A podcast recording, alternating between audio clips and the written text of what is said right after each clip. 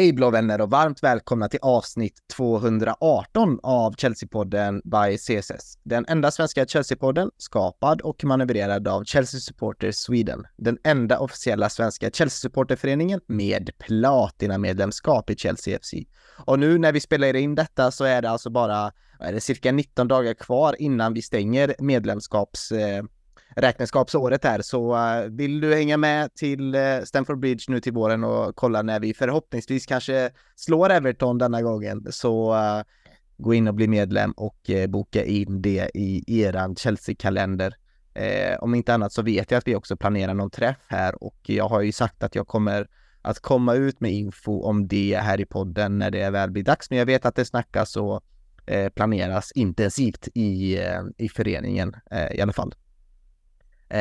Och jag har sett och tänkt på det ibland när jag sitter och lyssnar om avsnittet. Det är lite konstigt att lyssna på sig själv, men när jag sitter och lyssnar om ibland så hör jag det här introt då som har blivit med varmt välkomnat när vi fick in det här nya introt då. Då hör man ju alla de här reminisce-minnen när det gick bra när vi vinner Champions League och Drogbas nick, och det tar den verkligen tillbaka ändå, Viktor. Nu vet jag inte hur ofta du lyssnar om på avsnitten för att rannsaka oss i panelen eller dig själv, men visst tar den tillbaka ändå. Ja, precis, och klassiska referaten som är nästan minst lika ikoniska som faktiska händelserna på planen. Och sen såg jag också ett kommentarsfält till ett av de föregående avsnitten, eller om det var på Discorden kanske, att vi riskerar att bli lite som Manchester United-supporterbasen, att vi bara sitter och blickar tillbaka mot gamla goda stunder när det går ont. Jag känner att den spaningen passar väl in där. Men det är skönt att sitta och kolla på gamla kanonmål och stormatcher när det är så bedrövligt som det är för stunden. Mm. Ja, det var ju faktiskt Emil Eriksson som frågade i Discord-gruppen. Han frågade så här: har vi Chelsea-fans börjat likna supporterna i United som alltid tänker tillbaka på the glory days? Känns som att det är evigt tjat om Lampard, Terry, Drogba istället för att äga situationen och vara i nuet. Och Samuel, välkommen tillbaka till podden. Det var ju en riktig dunderbraks premiär du gjorde sist. Det var kul att ha dig tillbaka här idag igen. Det är ju bara vi tre här som kör. Så kul att ha det här. Men Emils fråga tycker jag har ju tänkt på det väldigt länge själv också, att fan, det här är ändå en relevant samtalsämne, och jag kan själv känna mig skyldig till det ibland, att jag lätt blickar tillbaka, men alltså, ur ett psykologiskt perspektiv så känns det ju ganska naturligt att man har en sån fallenhet att titta tillbaka när det var att man blir nostalgisk helt enkelt. Ja, tack så mycket för att jag får komma tillbaka. För det första, det är superkul. Och som svar på din fråga, eller på det du sa, ja, det är jättelätt att falla tillbaka till när det faktiskt fungerade och man kunde känna en helt annan trygghet i truppen och laget och ledningen än vad man kan göra nu. Nu är allting ostrukturerat och det är svårt att veta vad det är som faktiskt händer bakom kulisserna. Eller snarare tvärtom, man vet lite för mycket bakom kulisserna. Det kom inte ut någonting när Roman var. Mm. Och så blir det ju de blir så starka symboler med de här spelarna som Terry, Lampard och Drogba då, bland annat, att det blir så tydliga alltså det blir mänskligt, det finns något att ta på, och det känner väl jag nu då, vilket det här kommer vara någonting som är centralt inom hela avsnittet, att vi ska prata lite identitet, vart klubben är på väg och vad fan är det som händer. Och jag vet att vissa utav er lyssnare kanske är trötta på det, men vi känner väl, Samuel, att det är egentligen det viktigaste att prata om just nu efter de här två matcherna. Ja, det är ju verkligen så. Man känner ju en avsaknad av identitet. Man tycker sig se avsaknad av klubbhjärta och spelarna som är ute och slåss för märket. Någonting som vi i Chelsea har varit väldigt privilegierade med tidigare, att vi har haft riktiga ikoner som gjort allt för klubben. Mm. Så det här är... det är en stor förändring. Det är en stor förändring, men jag tycker att vi ändå avhandlar de här två matcherna då, United borta och Everton borta. Men Victor, vi ska ju också snacka ner den här matchen mot Arsenal då i söndag som damerna hade, för det var väl ändå än så länge säsongens största match. Ja, det får man lugnt säga. Och Chelsea hade ju chansen att utöka avståndet till toppen till 6 poäng ner till Arsenal, men det var ju snarare Arsenal då som tog den sin möjlighet och utjämnade. Så att 2 mardrömsminuter där i andra halvlek när Arsenal går upp till 2-1 och sen 3-1. Och nu är det ju lika läge då med sett till poäng och Chelsea leder på målskillnad. Så att det var en mörk söndag överlag. Det var det. Vi ska gå in lite djupare på alla 3 matcherna tycker jag. Men det kanske inte för djupt, för jag vill ändå spendera majoriteten av detta avsnittet på att bara snacka Chelsea helt enkelt. Liksom bort lämna det här oss nu. Varför känns detta som en helt ny botten? Vad händer med Gallagher? Kanske han ska säljas? Ja, gud. Det finns väldigt mycket att prata om. Så Pochettino framförallt. Så jag tycker vi drar igång detta och reser tillbaka till Old Trafford för det första traumat i det här avsnittet.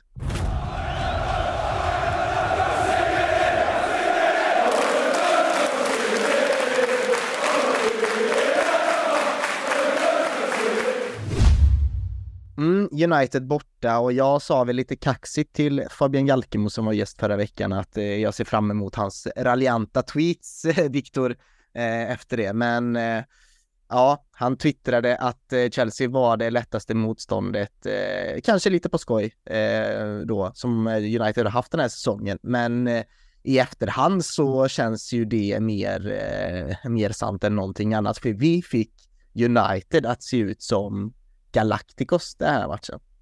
Ja, det är imponerande i sig nästan, för även om man tycker att Garnacho är ett löfte och att nu var det ju McTominay som blev Chelsea-dödare den här gången, men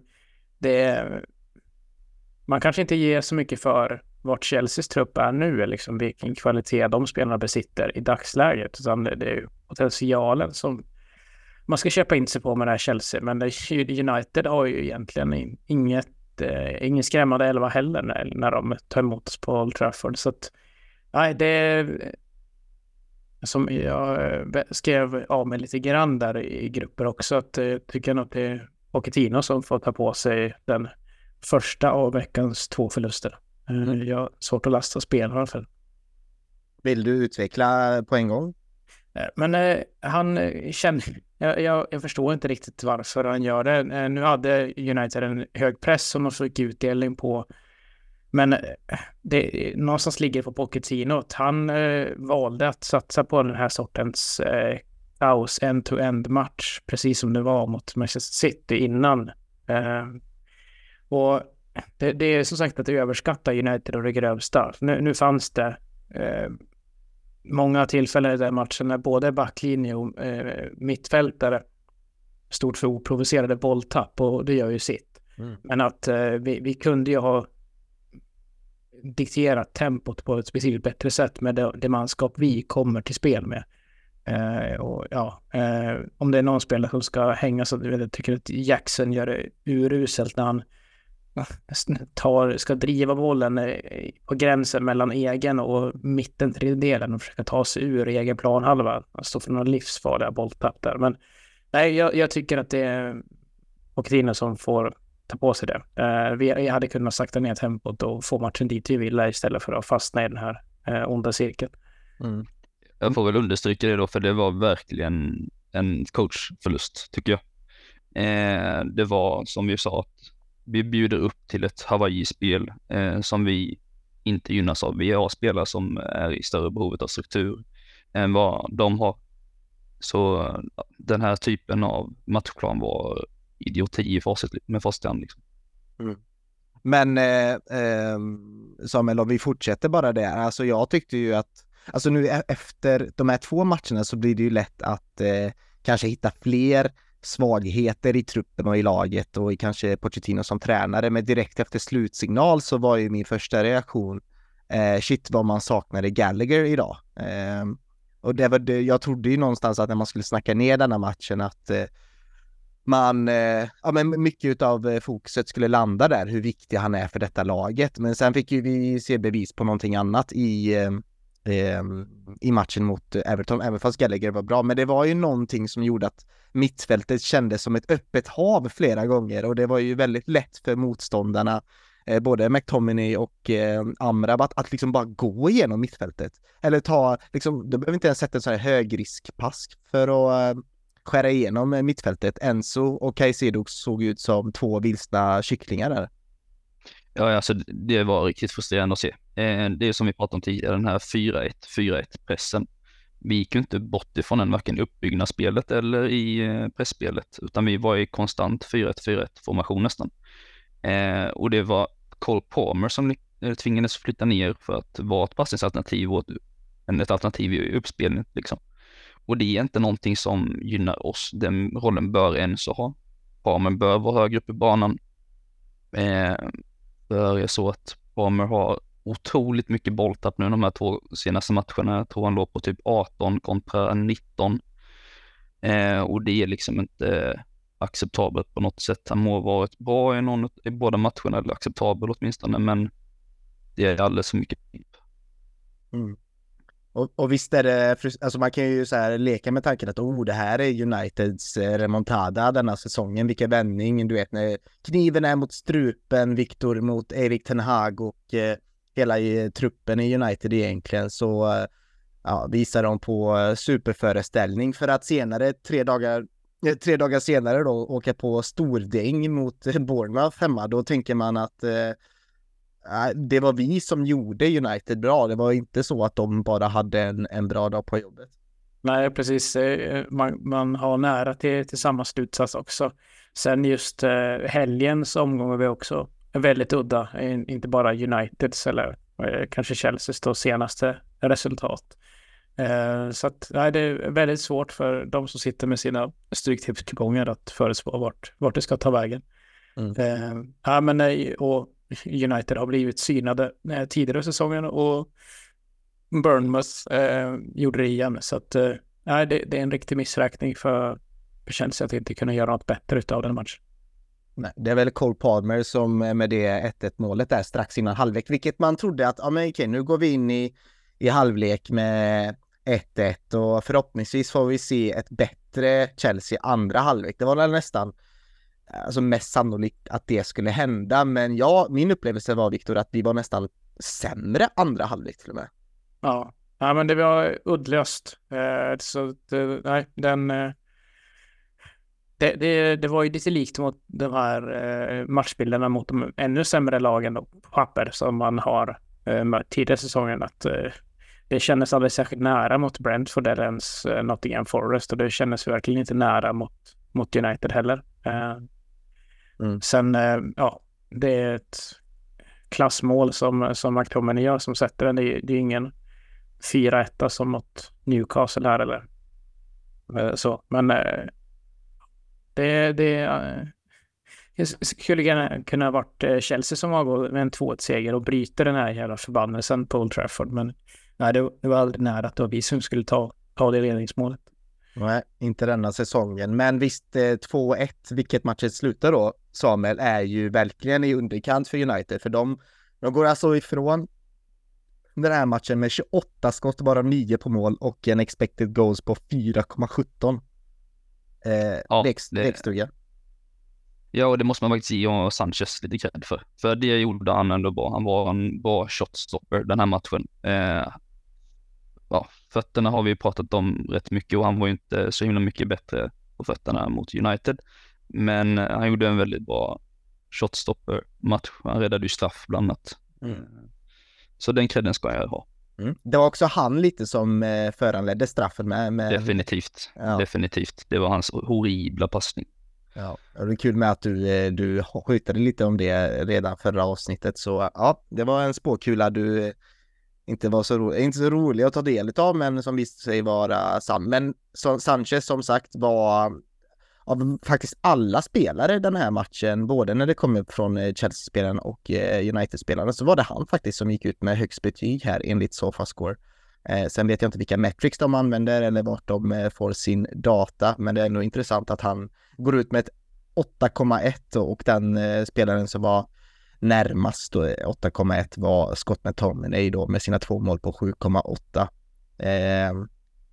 Det finns inte så jättemycket mer att se om den här matchen, utan vi såg fram emot en respons då mot Everton, och det visste vi ju redan att det skulle bli lite tufft, och Everton har ju visat mycket fighting spirit ända sedan den här motgången då med de här 10 poängen, Viktor. Ska vi börja med bara första halvlek? Ska vi stänga United-matchen där, för jag tycker det är väl relevant. Men när Everton-matchen började där på Goodison Park så tyckte jag ändå till en början att det såg hyfsat okej ut. Men sen alltså lagen så trötta ut, och matchen var stundtals väldigt lågintensiv. Liksom slöa passningar, få löpningar. En viss brist på kreativitet. Det var liksom min första halvlek då. Sen kommer vi tillbaka till James då, det är ändå viktigt att prata om. Men ja, Viktor, vad kände du inför den här matchen, och hur tyckte du vi tog oss an den? Nej, men det är ganska likt ändå. Det var ju 4 förändringar, men formationsmässigt så var det ju ganska likt. Conor Gallagher kommer tillbaka från sin avstängning. Som du säger så börjar väl Chelsea ganska bra då, jämfört med Everton, att Mudryk har lite cirkus ute på vänsterkanten, men utan någon slutprodukt. Men jag tycker där efter Reece James skada så händer det absolut ingenting. Alltså sista kvarten av halvleken så är det ju oerhört händelsefattigt.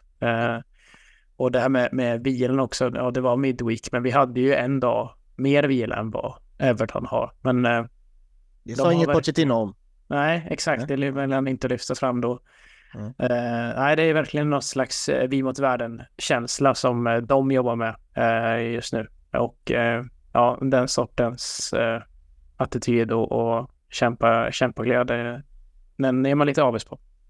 Har vi fått och jag tänkte bara det här med Reece James. Att han spelade under bara halva förra matchen. Så det borde inte varit så. Han borde varit en av de mer utvilade spelarna med. Så halva matchen mot United. Så att han blir skadad så pass tidigt, det tyder nästan på något annat bekymmer. Han har ju väldigt återkommande problem med sin baksida. Och det var ju det som hände igen. Så vi får väl se lite, är det värt att ha en spelare av den kalibern när han ställer upp på kanske 10-15 matcher per säsong. Vet inte.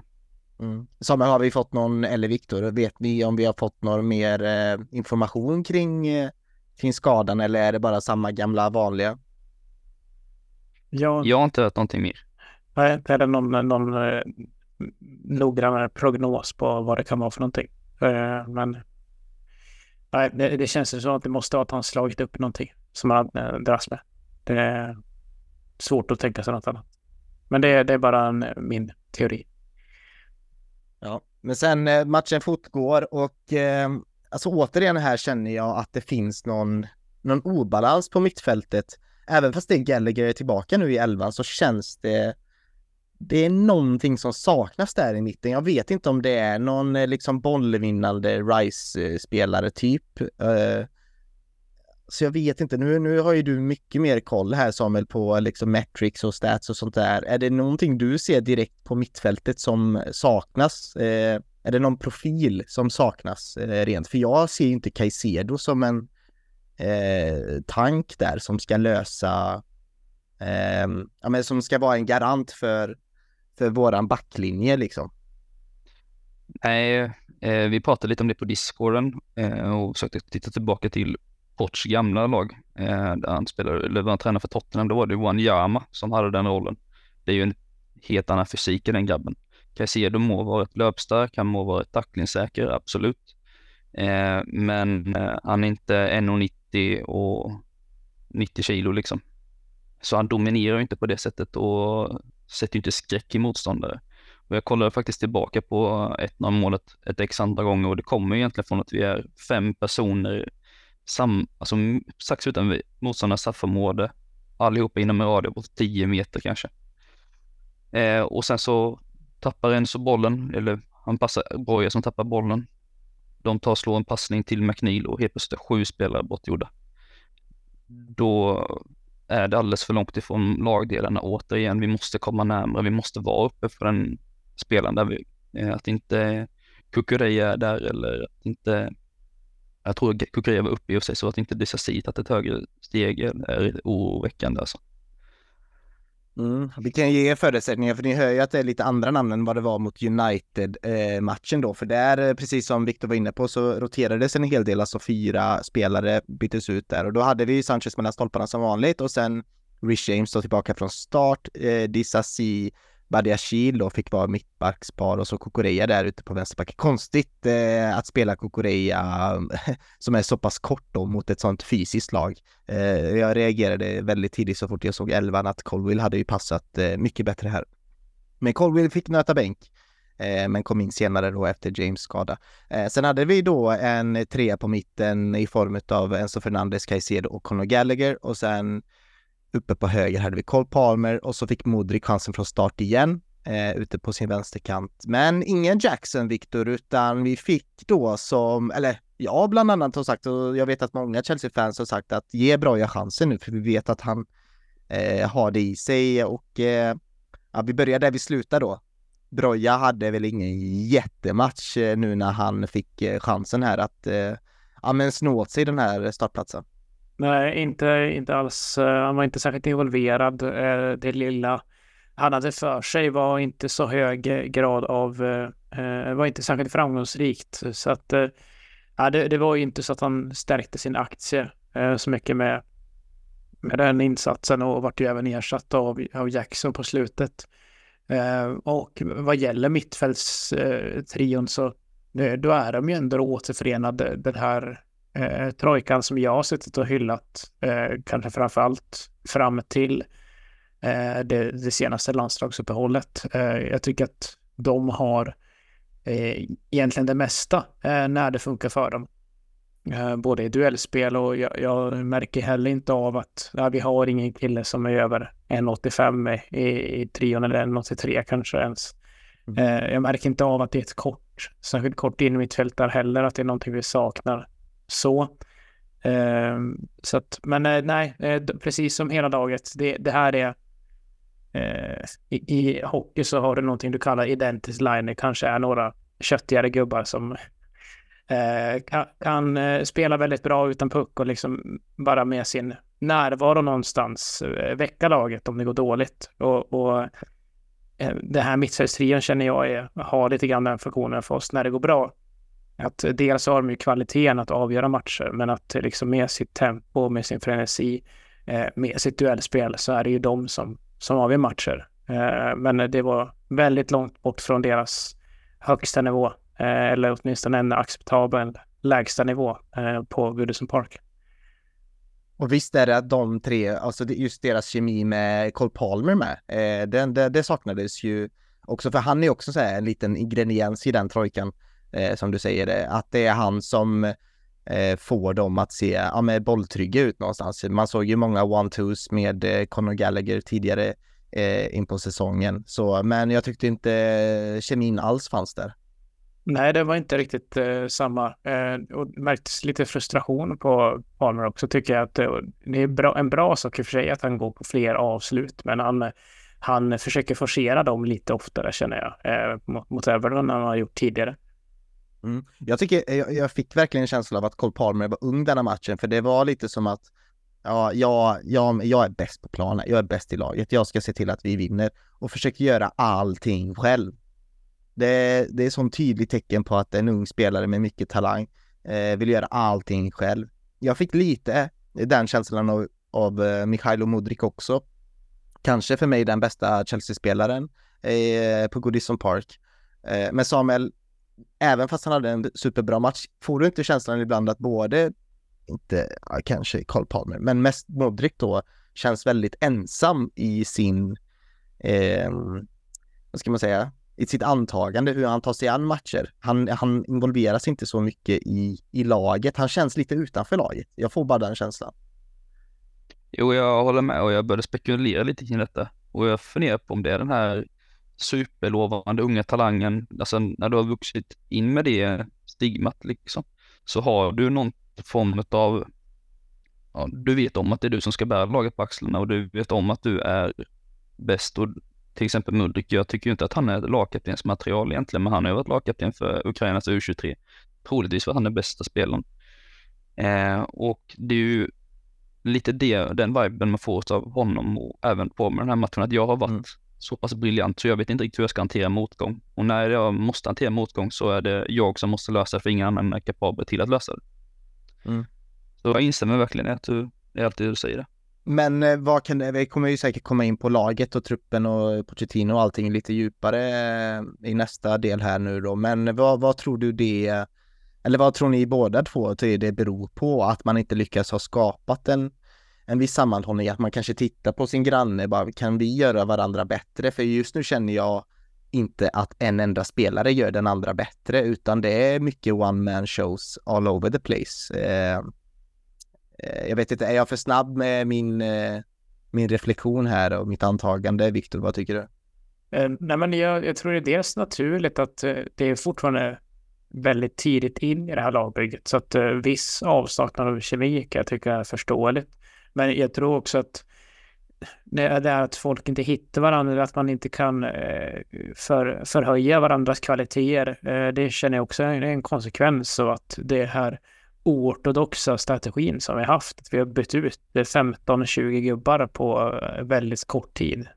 Så att det känns som att vi fortfarande hämtar oss från det lite grann. Och det var sant även när vi fick med oss resultat och prestationer, att det är fortfarande någonting som ska odlas över tid, de här relationerna mellan spelarna. Mm. Ja, men det tror jag också, och ja, vi kommer ju säkert prata om det, men det är seniora krafter som saknas i detta och någon form av rutin och erfarenhet. Men Samuel, jag kände ändå att Everton, alltså jag vet inte om du såg matchen i torsdags då, som när de slog Newcastle med, var det 4-1 va? Eller någonting liknande. Där var ju Goodison Park rockade ju sönder den kvällen och var elektriskt, och det är Goodison Park man kommer sakna sen när de flyttar till en ny arena. Vi får se om de kan skapa samma stämning där. Men jag fick inte riktigt den känslan mot Chelsea, utan det var nästan lite inbjudande. Hade vi varit bättre så tror jag att vi hade nog kunnat ta matchen till dem, så att säga. Det tror jag definitivt. Jag håller verkligen med. Jag tyckte det var ganska tamt på läktaren. Ovanligt tamt för att vara Goodison. Men jag tyckte, som vi pratade om tidigare, vi inledde starkt, eller relativt starkt, utifrån förutsättningarna. Och sen så när James är skadad så blev vi av med en av spelarna med mest rutin. Jag kollar tillbaka på starten nu, och det är väl Disasi eller Kukureya, 25 år gamla, som var äldst utav utespelaren. Och det ger ju inte jättemycket trygghet. Jag tror Gallagher är inte riktigt den typen av ledare. Han leder väl mer by example än på annat sätt, tror jag. Så jag tror definitivt att om vi hade haft kvar James på plan, och att kanske inte Sterling hade blivit utbytt som fick stryk utan Mudryk i början, så hade vi nog kunnat kapitulera ganska mycket på det. Ja, Ashley Young blev ju helt knäckt, så han fejkade en skada och går ut, men ja, tror vi då här från Chelsea-håll. Han vill inte bli förnedrad. Men det är någonting ni båda varit inne på här lite, och Victor, om jag vänder mig till dig då angående just den här, vad som sker efter bytet, och tror du att det kan vara så här att nu är vår kapten skadad igen, Reece är skadad igen. Tror du att en sån händelse kan påverka laget mer än vad vi supportrar tror kanske? Om det är så är det nästan skandalöst. Alltså, sådana reaktioner kan komma ibland, säg att det är något så här väldigt grafiskt benbrott eller någonting. Det skulle vara något så allvarligt som ett så här tillfälligt hjärtstopp eller någonting. Då förstår jag liksom att man blir tagen som medmänniska och lagkamrat. Men nej, att nog för att han ska vara någon slags talisman som lagkapten och att han leder laget, men nej, det köper jag inte att man viker ner sig en halvtimme in i matchen för att råka vara just Reece James som går ut. Jag håller nog inte riktigt med där, för om man kollar tillbaka på kamerabilderna så visar de när Reece James håller för ansiktet, och han ser nästan gråtfärdig ut när han känner den här baksidan igen. Och det tror jag kan vara en sak som smittar rätt mycket, att shit, det är inte bara, alltså han vet om att det här är en lång grej, men vår lagkapten börjar nästan lipa på plan, och det är ju ingenting som sprider energi och sammanhållning, utan nu blir det ett bakslag till.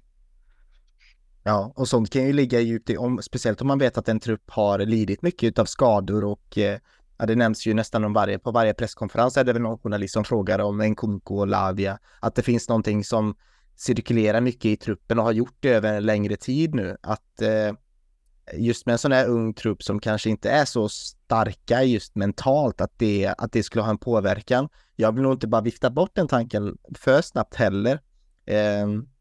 Om vi jämför då med händelsen på Nou Camp när John Terry blir utvisad i semifinalen.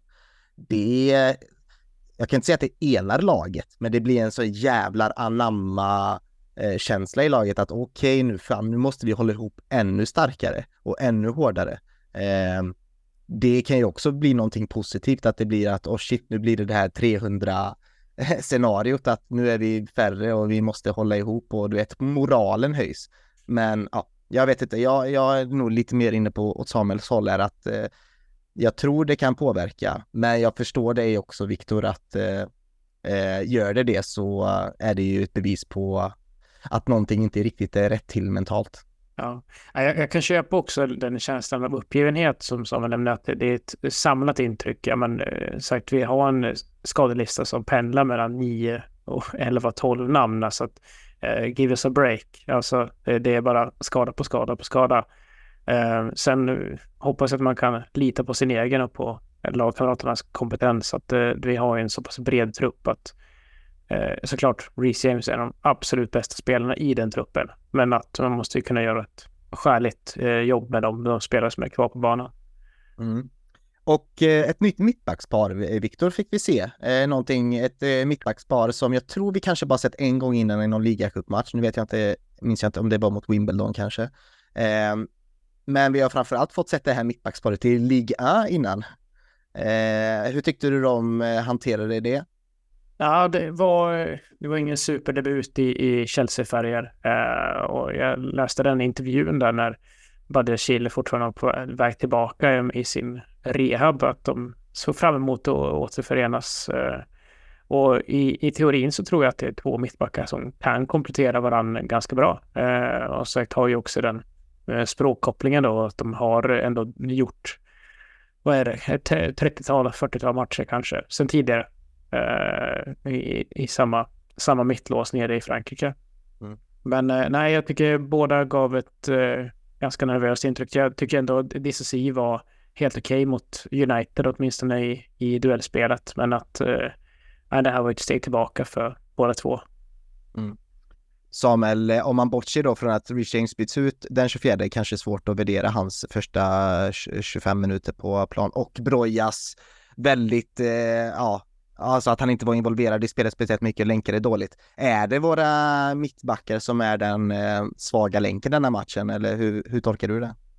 Jag tolkar fortfarande som att vi är för långt ifrån med lagdelarna, och det har ju med mittback att göra, det har med målvaktstryggheten att göra. Jag menar, ser du på lagen som har en annan, alltså mer kompakt trupp eller startelva, så ser du att målvakten tenderar att vara väldigt bekväm på fötterna. Han brukar kunna stå längre ut på så vis.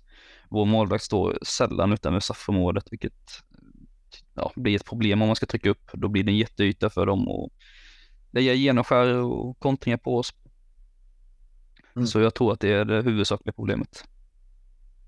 Ja, de får alltså in 1-0 och då Corrêas mål som du var inne på, Samuel, hur du förklarade målet i 54 minuten, och sen tar det väl lite tid för oss, kändes det som ganska lång tid innan Pochettino reagerar då med att byta in både Sterling och Jackson, och vi tänkte, vad fan gör du liksom, hallå, vakna, det är dags att vakna både på plan men också vid sidlinjen, någon måste ju vakna till här. Men han vaknar till slut, Viktor, vår kära Pochettino, och byter ut Enzo Fernandes och Armando Broja. Jackson kommer in, Sterling kommer in. Men inte jättestor skillnad i hur vi spelar. Nej, det påverkar det ytterst lite. Sterling hade ju en räddare, inte kom till avslut. Vilken till slut dimper ner hos Jackson, bollen, men han kom inte heller till skott. Och så här, i veckan så gjorde vi United bra. Jag tycker inte att vi gör Everton särskilt bra, och de står inte heller för samma sorts prestation. Att de behöver inte vara särskilt bra för att straffa oss här. Så att, det var en ganska dålig fotbollsmatch, men där Evertons kanske framförallt duellspel och att de känner vad ska jag säga, något slags morgonluft när det kommer på andra bollarna liksom i och kring vårt straffområde, då är de ju på. Jag trodde att Calvert-Lewin skulle dunka in det första målet. Det var en perfekt djupledsboll av McNeil där i första läget. Men Doucouré, jag tror han är obesegrad i Everton de gånger han ger mål. Så att han är jäkligt klatsch. Det var väl han som säkrade kontraktet för dem i fjol också, men inte minst. Så att nej, det var en spelmässigt nästan jämn match. Nu tycker jag inte det ska behöva vara mot Everton, men att de var betydligt mer up for it i de här avgörande situationerna. Mm. Och Samuel Mischa Mudryk fick egentligen 90 minuter i Chelsea-tröjan. Ja, det fick han, och det var ju kul att se faktiskt. Han var ju en sån bättre spelare på plan, får man ju väl att säga. Och framförallt de inledande minuterna när han, som sagt, krossade Ashley Young ute på kanten. Det blev lite tuffare mot Patterson, men han löste ändå det bra. Och han kommer till bra lägen och slår in bollarna med varierad kvalitet, får man väl att säga. Han har väl inlägg som går typ 10 meter för långt. Och, ja, så vänsterfoten får man väl jobba lite på, men Potslösa lever med lite crossbar challenge eller vad är det nu är. Ja, precis. Men jag tycker hans cutbacks ändå är rimliga. När han kommer till the byline där och gör en bra cutback, då är det mer som att varför är det ingen offensiv mittfältare där som är på rätt plats vid rätt tillfälle? Ja, jag instämmer. Det är verkligen ett problem. De måste ju verkligen ha någon i den ytan. Det är ju A och O i anfallsfotboll egentligen, att man har någon i straffpunkt, att man har någon strax utan straffområdet, man har någon på första stolpen. Inte så oroväckande. Vi har pratat lite om det här i podden innan, om just Enzos position här lite. För det var någonstans det jag ville leda till. Att det var ju där några matcher, inledande matcher under Pochettino, där vi tyckte att han hamnar väl lite fel. Att han inte ska spela som en 10, utan att han ska vara mer lite längre bak och 8 och styra spelet. Inte som Jorginho, men någonstans där mittemellan. Att där ser vi det bästa utav Enzo. Sen inledde vi försäsongen med att tycka att det hade varit kul att se Enzo lite högre upp i banan, för vi vet ju att han kan vara ett målhot också. Men ska han vara där? Vilket ibland kändes som att han spelade lite 10 just den här matchen. Då måste han ju börja göra mål. Definitivt. Och den här matchen kommer han inte till så mycket skott. Och det signalerar väl den här positioneringen vi pratade om tidigare. Att den var inte tillräckligt. Men sen så, vissa av de här lägena bör ju Mudryk nästan gå själv och fortsätta utmana och sådär. Så det är lite ibland, alltså Mudryk är lite kaos ibland. Är väl bäst att förklara. Och då är han ju rätt svår att läsa även som medspelare.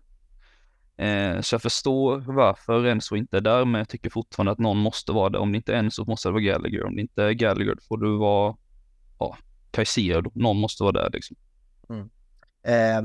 Victor Pochettino sa ju strax efter matchen här att han tyckte väl också att det kanske saknas någonting på mittfältet, och han var ju första gången jag hör Pochettino be om spelarköp, att han vill ha transfers. Vi kommer in på det lite senare, men vad tror du han menar när han säger att han känner att det saknas någonting på mittfältet? Ja, han tycker nog att det är subtilt, men det är, det är inte särskilt subtilt sätt, tycker jag då, att bedja till ledningen om att det duger inte. Med nu hade han ju haft fler alternativ om det hade skadesituationen hade varit en annan, men de mittfältare som vi har i klubben, så ska det absolut inte behövas lägga mer pengar på den positionen egentligen. Men det är ju egentligen på den sportsliga ledningen också att se till att man fyller rätt spelare. Där för mig är ju av alla våra mittfältare känns ju Chukwuemeka som den målfarligaste, min magkänsla bara. Så ja, han längtar jag också till, han här spelduglig. Men Viktor, visst hade Mudryk liksom varit en helt annan spelare i Arsenal? Det bara känns så, eller i Liverpool. Ja, alltså samtidigt så är inte han lite i behov av liksom så här trygghet och lite, du vet, så här special need player liksom, som behöver mycket att miljön runt om honom och förutsättningarna ska vara till hans fördel. mycket möjligt. Alltså nu var han ändå bättre på planen mot Everton, men alltså kanske framförallt dessförinnan så tycker jag hans beslutsfattande stundtals varit helt uppåt väggarna. Alltså han har varit på samma nivå som Jackson i mitt tycke de senaste 4-5 matcherna som ledde upp till Everton. Alltså att ja, det är lite kaos och det är bra som de säger att man kan vara oberäknelig också, men det finns en gräns där man förvillar lagkamraterna lika mycket som man eventuellt sätter frågetecken i försvararnas huvuden. Så att ja, men det är möjligt att han har mått bättre av en klubb i mer harmoni än vad Chelsea i dagsläget, men jag har svårt att se att hans beslutsfattande skulle funka så mycket bättre i något annat lag heller, så som det sett ut på slutet här. Ja, jag vet inte fan. Men sen är det nog sant för alla fotbollsspelare att man presterar bättre i en mer trygg och vad ska man säga, pålitlig miljö som kanske är lite mer förutsägbar. Vi snackade målvakter förra veckan, Samuel. Och du gav din kärleksförklaring då till MLS-målvakter. Mm. Du fick se en idag för Sanchez. Jag vet inte om det var någon axel. Nu har inte jag fått någon. Jag har inte pluggat på just den skadan, varför han blev skadad. Men han hade ju ont redan innan han byttes ut. Det märkte man ju när man filmade honom lite. Ja. Men han byttes ut i minut 84 och vi fick ju se Petrovic då. Det är många som har velat se Petrovic i mål i någon ligacupmatch. Men vi fick se honom ställa sig mellan stolparna. Ja, vi fick se honom ställa sig mellan stolparna och bli stoppad av en 1,83 tror jag. McNeil. Som blockar honom så han tvingas till en halvtaskig utboxning rakt i famnen på Dobbin. Och Ian Matsen försöker väl göra sig så liten som möjligt. Han såg väl bollröd ut, tror jag Cormac beskrev det som. Och det var inte en jättestabil första debut kan man inte påstå. Men det är ju inte ett jättetacksamt lag att komma in och göra sin debut mot just på fasta. Everton är ju starka och vi är ju svaga på fasta. Mm.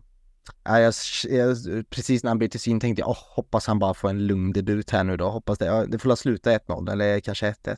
Men bara han får göra enkel räddning, slå ut någon fin passning Viktor. Men nej, det var skrivet i stjärnorna att han skulle släppa in ett mål så att vi bara kan vara ännu mer negativa. Ja, precis. Välkommen till klubben. Ja. Och jag minns inte vad jag såg någonting om att han hade en känning i knät, Sanchez, United-matchen, och att det var den känningen som han gjorde att han gick ut nu då, mot Everton. Jag tror det stämmer. Ja, precis. Det är för att det är. Men det är också så här att det är den här Lewis Dobbin, 20 år, som drömde in den. Det var ju förra säsongen också en spelare man aldrig hört talas om tidigare i Sims som gjorde mål på oss i fjol. Alltså att någon Academy graduate som gör en handfull framträdande för Everton som får chansen att sätta spiken i kistan. Det känns så typiskt. Mm. Det är så kul. Året innan dess tror jag det var Brantwaite som gjorde ett nickmål mot oss i typ 90 plus. Så det är väl 3 matcher i rad nu på Goodison som vi har förlorat med där egenprodukter har avgjort mot oss. Det svider ju lite extra. Mm. Jag höll på att säga, ja, Everton har ju alltid varit ett bogeyteam på Goodison. Men fan, nu börjar det kännas som att det är många lag som är bogeyteams här nu i Premier League. Det är så kul när jag läste om så här, efter referatet kring Everton-Chelsea så läste jag just om Lewis Dobbin att han är den yngsta spelaren i Everton som har gjort mål i Premier League sedan Anthony Gordon 2022. Då tänkte jag, ja jävlar, var det verkligen så väsentligt att berätta det? Ja, men Everton krigar vidare och så att ni vet då, lite kuriosa, hade de inte haft sina 10 poängs straffet då, så hade de faktiskt legat före oss i Premier League. Det säger även en hel del om vårt kära Chelsea just nu. Så jag tycker vi ska prata lite djupare om, vi stänger väl matchen där. Och så tycker jag att i nästa del här så pratar vi lite djupare om klubben och filosoferar fritt.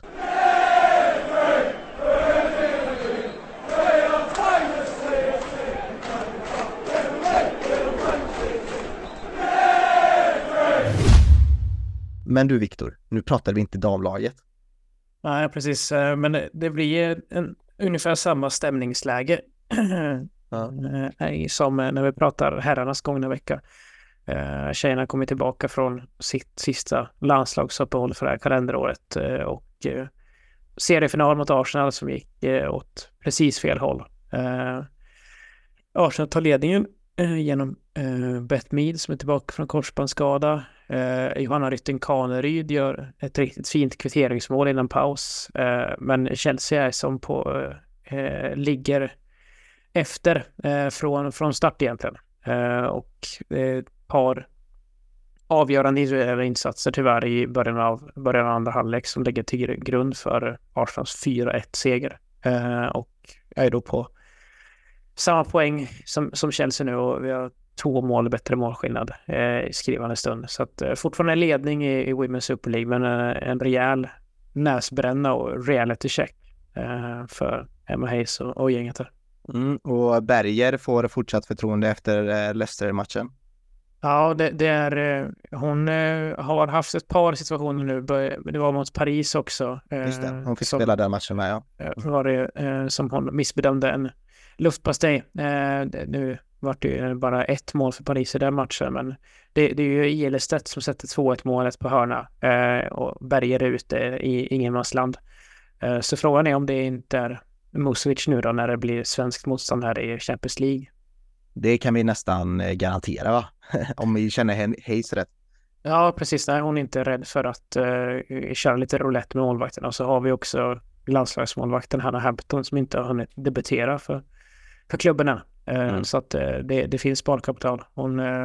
Hon kan vara ganska hänsynslös i sina uttagningar. Hayes. Det är tough love som gäller från henne. Jag har sett inte minst med Lauren James också tidigare. Så att, nej, det är mycket möjligt att Berger får sitta i frysboxen ett tag. Hur mycket tycker du laget saknar Millie Bright? Jättemycket.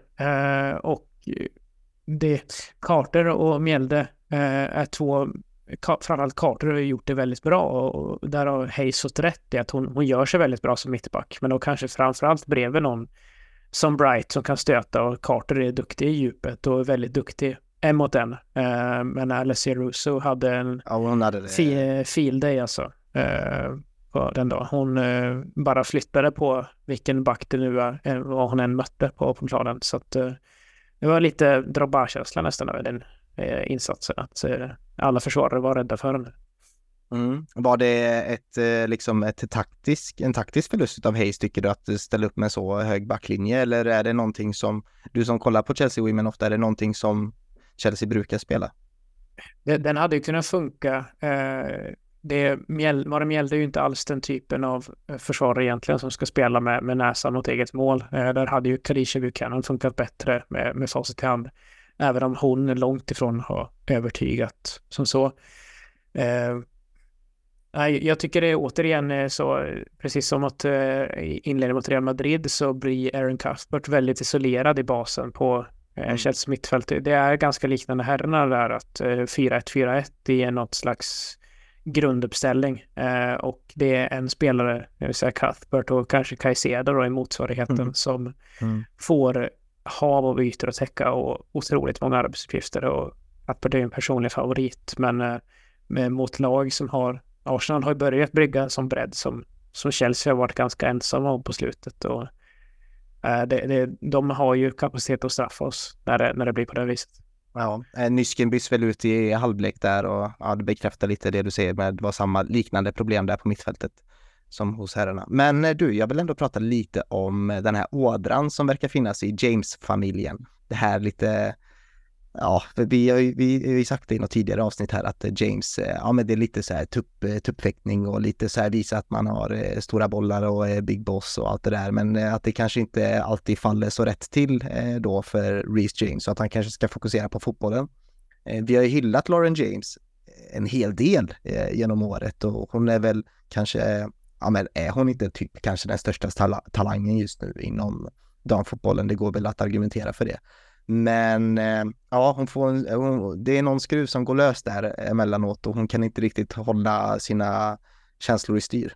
Nej, precis. Nu, jag håller nog med om att hon, hade det varit VAR på de här matcherna så hade det nog uppgraderats från ett gult till ett rött här. Situationen är ju urspelad egentligen när hon landar på vältig tror jag väl är, som hon stämplar. Nu, inte alls lika grov förseelse eller så här dumt, lika dumt agerande så som det var i VM. Men absolut, det är en mognadsgrad hos henne som fortfarande måste jobbas med. Och det syns inte bara i sådana hjärnsläpp utan även liksom i bolltransporter och liksom nonchalanta passningar till medspelare. Och om man tycker att Mudryk är svårläst så kan det vara så att James håller i den i ett och två moment för länge tills att dina lagkamrater är helt liksom utom räckhåll, så att hon blir isolerad. Och sen det är ju någon slags inneboende frustration som åskådare också, att hon har ju samtidigt den här talangen som är så mycket högre än alla andra. Under det här landslagsuppehållet till exempel, när hon för England stillastående, hon har två motståndare framför sig men bara petar bollen i sidan och skruvar in den bort från dryga 20 meter. Så hon har sån kapacitet, det gäller bara att kanalisera den på rätt sätt. Och jag tror Emma Hayes har varit jätteviktig liksom med att få henne från den här Manchester United-versionen av henne till att hon kan bidra på den nivå hon gör nu. Det kan ju bli väldigt intressant att se hur hon ter sig under ett annat ledarskap. För jag tror Hayes har absolut varit en nyckel i att liksom utveckla James till den spelare hon är idag. Samtidigt så har det varit ganska hårda handskar som hon har använt i den behandlingen. Ja, jag instämmer. Jag kollar också en hel del på damerna och tycker att man märker av att Lauren vet om att hon är väldigt, väldigt, väldigt bra, lite som vi pratade om Cole Palmer, att hon vill ju göra det sista avgörande själv i mångt och mycket, men jag tycker Emma har varit väldigt duktig på att balansera egot med lite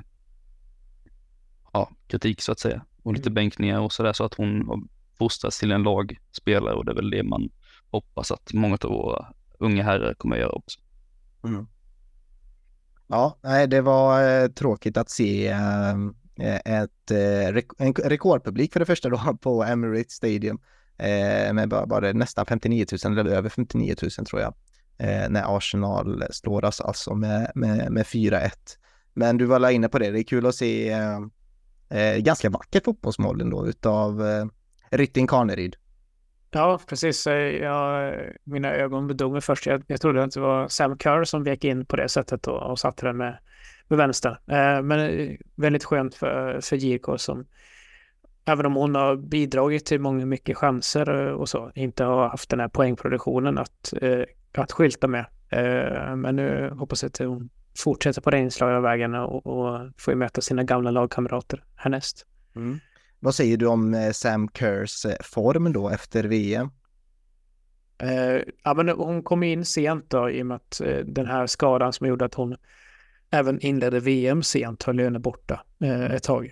Och fram till nu senast så har ju Kerr varit involverad, eller vad ska jag säga, ganska isolerad där uppe på topp, men har dykt upp med mål här och var ändå. Sen kom ju det här hattricket i Champions League också. Otroligt hattrick. Ja, och hon visar ju klassen.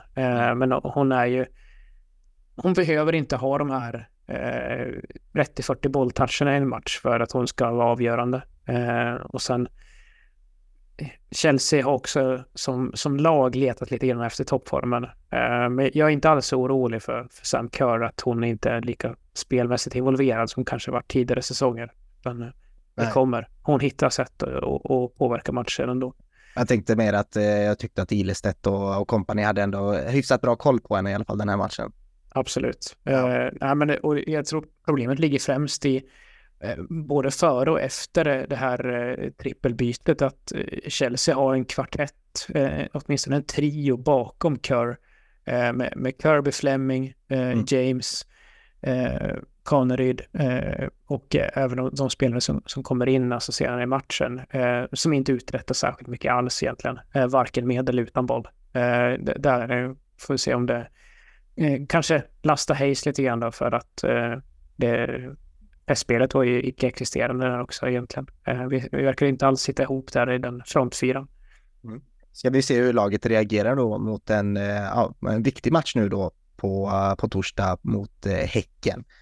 Ska bli kul att se hur man reagerar på detta. Hayes var nog säkert fly förbannad efter den här torsken då mot Arsenal och bjuder in till en del press istället för att etablera dominans då som man vanligtvis gör i VSL. Men ja, det är också ett trick i sig att hålla igång efter så många ligavinster. Det var ju Guardiola väldigt tydlig med också efter hans presskonferens inför matchen då mot Luton. Så jag förstår att det är tufft att hålla sig på topp hela tiden.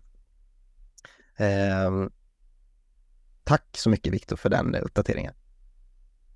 Ingen problem. Ja, jag har ju hört Victor snacka Chelsea och projekt och vision i över 1,5 år nu. Så jag vänder mig till dig då Samuel som är färsk här på scenen.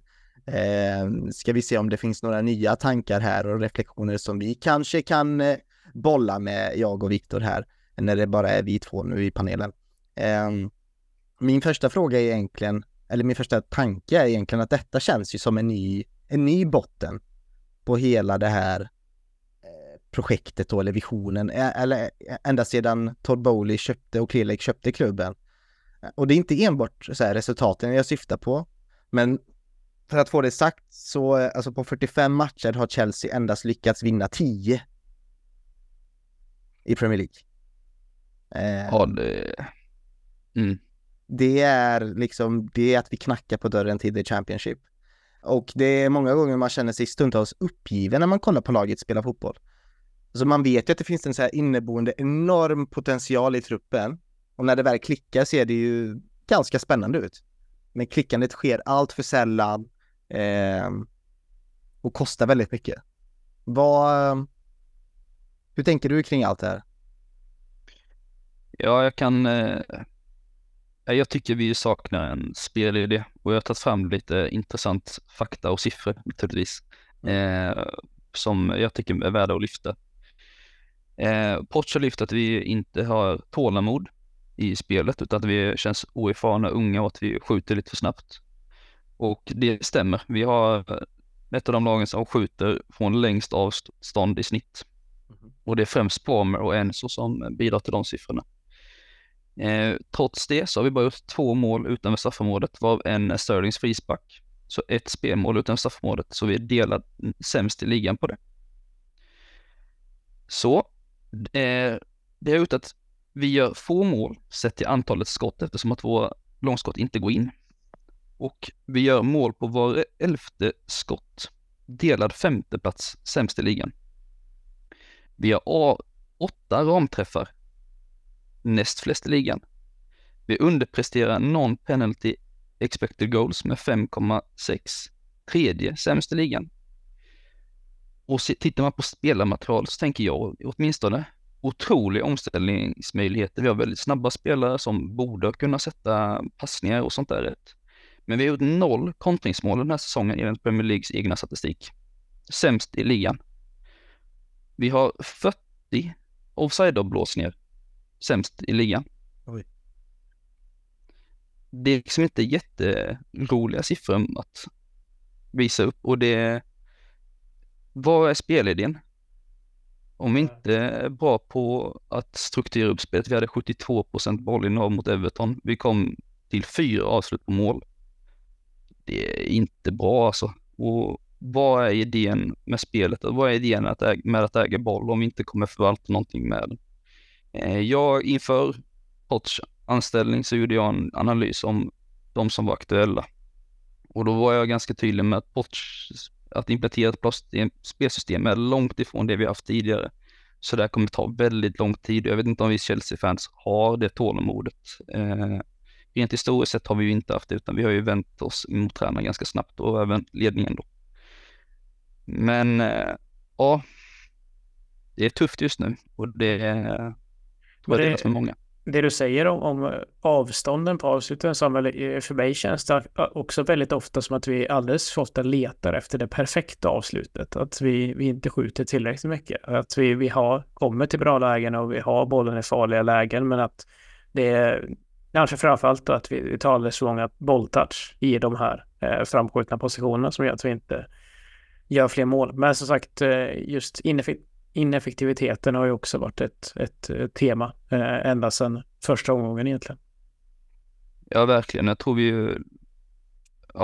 vi borde tagit 8 poäng mer än vad vi har gjort än så länge. Så det borde ju egentligen sett bättre ut. Vi borde egentligen varit på 6:e plats, tror jag det blir. Och då hade jag antagligen sagt andra saker. Men nu är verkligheten annorlunda. Ja. Är väldigt frågan just nu. Verkligheten är 39 poäng på 39 matcher. Vad är det de brukar säga? Att det krävs 40 för att hänga sig kvar i Premier League. Lite färre nu. Jag tror att nedflyttningslagen är sämre poängmässigt de senaste åren än vad de var tidigare. Men 40 har väl varit den magiska gränsen. Mm. Jag känner att alltså, de här siffrorna är ju, får mig ju liksom tappa hakan lite. Och det kan man ju... Alltså, absolut spelidé och sådär, eller att vi inte har flytet med oss. Du vet, man måste ändå ha flyt för att lyckas inom elitidrott. Även fast det är mycket träning och tanke och teori bakom det, så kan man vara skylla på att man har haft lite oflyt också. Men man kommer inte undan med att kalla det för oflyt och otur över en längre period, utan då är det någonting systematiskt. Och jag vill nästan gå tillbaka till... Alltså jag har tänkt väldigt mycket på detta. Ända efter slutsignal igår. Så det enda jag har gjort är att liksom scrolla, uppdatera alla mina sociala forum där det snackas Chelsea på olika sätt. Jag vet inte, det var som att jag väntade på någon slags club announcement. Någonting som fick mig att bara känna lite trygghet i det här, den här visionen och det här projekten och de här ägarna. Vad vill de med klubben egentligen? Och jag satt, min slutsats var någonstans att fan vad jag inte egentligen bryr mig om det här projektet. Jag vill bara ha min klubb tillbaka. Jag vill bara ha ett benknäckargäng, utan att vara för oelegant i det uttrycket. Så menar jag inte, alltså jag menar inte benknäckargäng bokstavligt talat, men jag vill ha någon som faktiskt slåss för klubben och för att spela bra, en sammanhållning, en kemi. Jag vill att spelarna ska vara tajta med varandra. Men det ser vi inte alls prov på. Då finns det ju 1000 anledningar till det, Viktor. Vi har ju sålt halva, eller mer än halva truppen och köpt in mer än halva truppen. Helt nytt lag, nya ansikten överallt. Ända från topp till tå egentligen, de senaste 18 månaderna.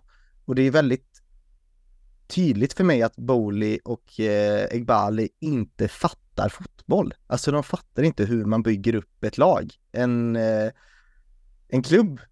Det blir så tydligt för mig att det är de enda som leker fotbollmanager här. Det är inte vi supportrar som går och ber om någon ny Osimhen när det blir transferfönster för att vi vill ha mål. Det är de som gör det.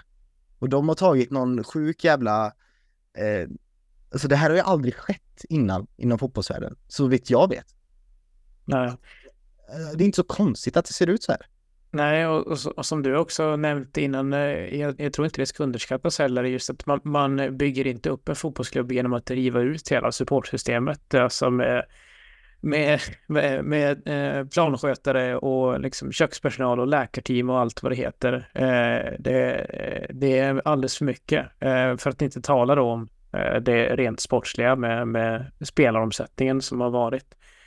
Och nu är det ju... Är det en månad, 6 veckor sedan de ska ha liksom steppat tillbaka då och låta de här nyanställda direktörerna göra sitt jobb. Vi är svårflörtade som Chelsea-supporter, men det är svårt att se också med det här långsiktiga, det datadrivna projekt också. Det kom också upp statistik, eller grafik rättare sagt, om de värvningar vi har gjort. Alltså Win Stanley har ju bara plockat från sin gamla arbetsgivare, och likadant med heter Leipzig, Vivell, direktören som får ut lika snabbt som att han kom, att de har gjort precis som alla andra fotbollsledare har gjort, att man har hämtat folk man är trygg med från tidiga anställningar. Alltså det är ju David Moyes när han plockar in Fellaini från till United. Det är ju exakt samma strategi. Så att det här projektet har jag väldigt svårt att se vart det faktiskt ska vara på vägen, eller att de säger att de gör massa saker som jag inte riktigt köper att de faktiskt har utfört. Mm. Men någonstans i det här, så liksom, när det blir så här negativa resultat och negativ stämning i klubben, så försöker ju supporterna och många, även ägarna, säkert hitta någon syndabock i detta. Och det är ju väldigt, det är ju, alltså, enligt sociala medier och fansen överlag så börjar det låta, Samuel, som att ja, men det är Pochettino, du var även inne på siffrorna, det är ingen spelidé. Det blir väldigt lätt att peka på Pochettino som syndabock i hela detta. Men vem anställer Pochettino och varför? Finns det någon track record på att han är bra på att utveckla unga spelare? Finns det det? Vart är de siffrorna? Ge mig tydliga bevis. Jag tror det är väldigt, man blir väldigt lat om man börjar och stannar med Pochettino, om du frågar mig. Ja, jag håller med. Det är mycket mer problem än så. Och som jag sa, att om man vill göra en sån mega förändring i spelsätt, spelidéer, spelarfilosofi, då kommer det ta tid, och det borde de fatta att vi fans har inte det tålamodet. Vi har aldrig haft det tålamodet, och vi är inte vana med en klubbledning som har tålamod i att förlora. Vi är inte vana med att acceptera förluster gång efter gång efter gång. 38 eller 39 poäng på lika många matcher, det är liksom...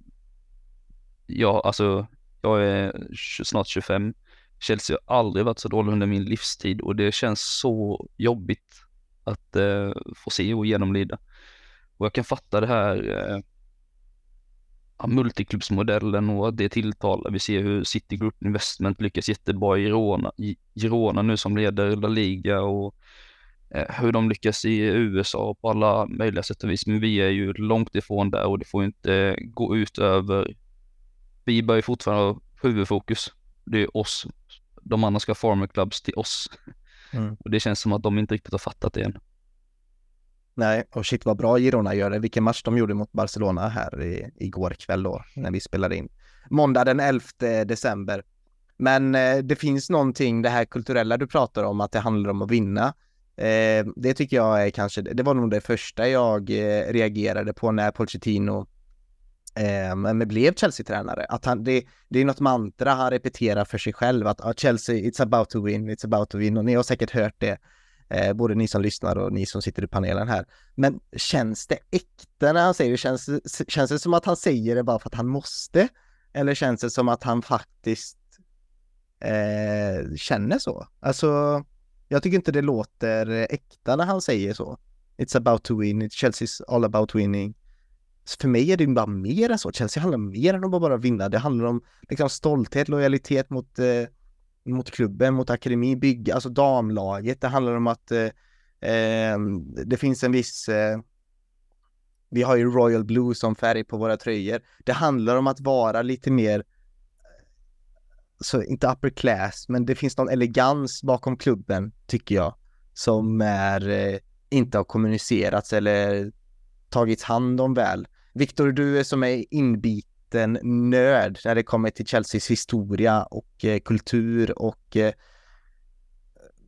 kan du förstå lite vad jag är inne på här, att vi är liksom, vi har varit på Stamford Bridge sedan vi skapade som klubb. Det finns så mycket mer än bara vinna. Absolut, och ja, så här, man älskar ju det här, att vältra sig i sin egen misär någonstans som supporter, även om man såklart hade föredragit när man lyfter titlar. Så att när det är dåligt, då är det den här, så kan det vara en annan slags självförhärligande. Så jag tror det finns en stor del av supporterbasen som bara, ja men de här nya ägarna, låt det brinna. Alltså låt det bli Championship. Vi får se 23 nya lag som vi aldrig möter annars. Se andra delar av England. Hellre än att spela Conference League i ett par år i något slags neslig jakt på fornstora dagar. Låt ledningens handlingar få konsekvenser. Ja, vi spelar kvar på våran Stamford Bridge. Vi behöver ingen 65 000 arena. Vad spelar det för roll? Det är Stamford Bridge vi har hemma på. Det är många sådana tankar som kommer in. Men jag tycker också med Pochettino, man ska se det för vad det är. Hanna har tilldelats en ganska svag hand i ärlighetens namn. Och så att United tycker att han ska ha skit för. Jag tycker också att han ska ha skit för hur han bemöter med. Även om jag förstår att han är under press nu, så tycker jag att han säger fel saker. Sen får man tycka då om att det är Så att han säger det folk vill höra i säsongsinledningen när det är somras, det kanske var så att det bara är ett spel för gallerierna, men att jag tycker att som tränare så kan han få mer tid, även om det är så att de här linjerna och hans spel, det har varit väldigt svårt att urskilja de sista omgångarna. Ja, och det börjar jag understryka också, att förstå mig rätt. Jag tycker att man bör vara kritisk till det han säger och det han har gjort, men det är fortfarande ledningen som har gjort beslutet att vi ska dra oss åt det hållet. Så det här var liksom ingenting som är jätteförvånande för min del, utan det här kommer ta tid. Vi bör bara tålamod att jobba med det. Mm. Men det känns ju rätt så här bottenlöst just nu. Det känns som vi kan sjunka ner till League 2. Det känns ju som att det finns väldigt få saker att greppa tag i för att bygga vidare på. Det är väl förmodligen Conor Gallagher. Han har väl stått för någon slags alltså kulturbärande de senaste veckorna och månaderna, och nu snackas det helt plötsligt om att han kanske säljas i januari. Då blir det så här, då skjuter ni er foten ännu mer, Samuel. Ja, och bäst av allt är att de som är mest intresserade ska vara annars Tottenham. Och det hade ju, alltså säljs han till Tottenham, då kommer ju hela fanbasen storma in på Clear Lake och bränna ner hela... Ja, alltså det kommer vara så kaos då. Mm. Det är inte alls bra. Nej, Gallagher kommer aldrig göra det. Nej, han kommer säga nej. Det tror jag absolut. Men å andra sidan så, det är som med Mount. Alltså han vill ju också byta upp sig. Han vill ju inte byta ner sig. Han vill ju inte ansluta till ett West Ham exempelvis. Utan han vill ju byta till ett av de här Big Six fortfarande. Och då är det ju ändå en konkurrent på något sätt. Så oavsett vad han lämnar till kommer det ju svida om han inte lämnar för typ Bayern München, om nu Puchel skulle vara intresserad av honom, men nej, det tror jag inte. Ja, Viktor? Jag tyckte du var inne på någonting här. Nej. Nej, men nu i efterhand så känner man ju att så här, med Mount, vi var väldigt snabba med att kritisera honom och allt det där, men ja, jag vet inte. Han kanske verkligen ville stanna, med att de inte sorterar ut det han ville ha i sånt kontrakt. Vi har ju ingen aning vad som hände i hela den situationen. Det kanske också är ledningens fel att inte Mount spelar hos oss nu, och inte Mounts fel som det är, har varit... men det är någonstans det klubben, eller förlåt, supporterna har bestämt sig för att det ska vara att det är Mount som är det svarta fåret i detta, Victor. Ja, det är svårt att säga. Ja, för mig är det fortfarande ett öppet sår lite grann, och jag där då så la jag väldigt stort ansvar på ledningen. Sen har ju hans citat som kommer ut därefter gör ju så i verkliga tvivelsfrön, men att skulle Conor Gallagher göra flytten till Tottenham av alla lag, då förväntar jag mig samma sorts protester som under Super League där på Fulham Road. Då är det bara som blockerar bussen för att komma in på arenaområdet. Ja, verkligen. Men Conor Gallagher är Chelsea-fan i hjärtat. Han skulle aldrig någonsin göra det. Men ja, vi har pratat lite om det. Ska vi börja försöka hitta någon syndabock i detta? Är det... för någonstans är det ju, har de ju skänkt över allt ansvar och liksom tyglarna då, Victor, till våra sportchefer. Det blir ju det. Det är ju Joe Shields, och Vidal har ju lämnat. Det har ju blivit officiellt att han har lämnat. Men det är ju Lawrence Stewart och Joe Shields då som egentligen i princip driver klubben framåt då. Det är väl de som sätter både tränaren och går ut och scoutar spelare och gör egentligen allting när det kommer till the men's team. Ja, nej, precis. Så, och har de erfarenhet av det liksom? Förlåt, men George Shields är ju scout liksom, och Lawrence Stewart är precis som du sa, man bara plockar in några av sina gamla ex liksom. Ja, nej, exakt. Deras rutin från den sortens ansvar, nu var det med att de kanske skulle dela på det lite grann då, i och med att det var så många som anställdes samtidigt, men deras ansvar ligger också i ett mer långsiktigt perspektiv. Alltså när man sitter och kollar Eurotalk på måndagarna, så det husguden Christian Borell preachar är ju liksom att du ska ju ha de här scenarierna klart för dig väldigt långt ifrån. Du ska ju ligga ett år, ett och ett halvt år framåt i planeringen, oavsett om det gäller en tränares framtid eller en spelarförsäljning eller att den här gubben kommer, Thiago Silva kommer sluta. Nej, men sagt ska hans ersättare finnas på plats och vara inspelad långt i förväg. Så att nu vill inte jag nödvändigtvis se några drastiska förändringar i ett januarifönster. Som sagt, jag tycker det har varit tillräckligt mycket ruljans redan. Men också just när de två har gett tyglarna så är det ju egentligen först då man kan se deras inflytande på riktigt. Alltså så mycket med det befintliga materialet kan de inte göra. Det är ju Pochettinos uppdrag. Mm. Men Samuel, visst så här i teorin så på pappret ser det ju väldigt spännande ut. Alltså kollar du bara på det ur ett fotbollmanagerperspektiv eller bara läser truppen och ser all potential och vad som kan hända med de här spelarna så ser det ju väldigt spännande ut. Och det var ju det många Chelsea-fans gick igång på i somras när man gjorde sig av. Många hyllade ju det man lyckades göra med att skeppa iväg så många rutinerade spelare, om jag väljer säga så då, med höga löner, och man valde nästan att applådera det jobbet man gjorde i somras. Kritiken kom ju mest utifrån att man hade spenderat så otroligt mycket pengar.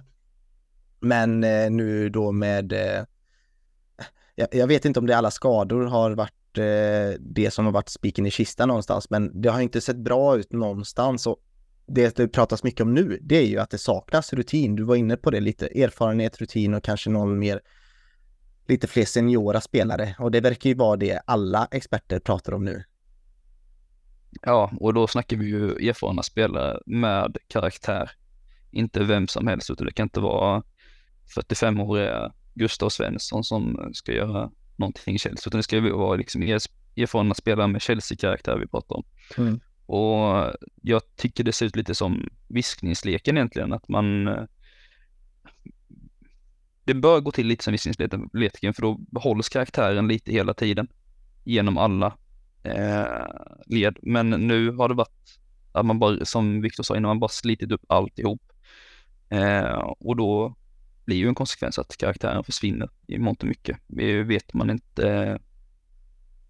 Den här vinnarmentaliteten, stoltheten att bära klubben, hjärtat, och ja, det har ju försvunnit. Och jag tycker en sån sak som Pochettino, han gav dem ledigt 2 dagar efter tosken mot nu kommer jag inte ihåg, när Jackson var i omklädningsrummet oss. Mm. Ja, sånt är ju inte kultur.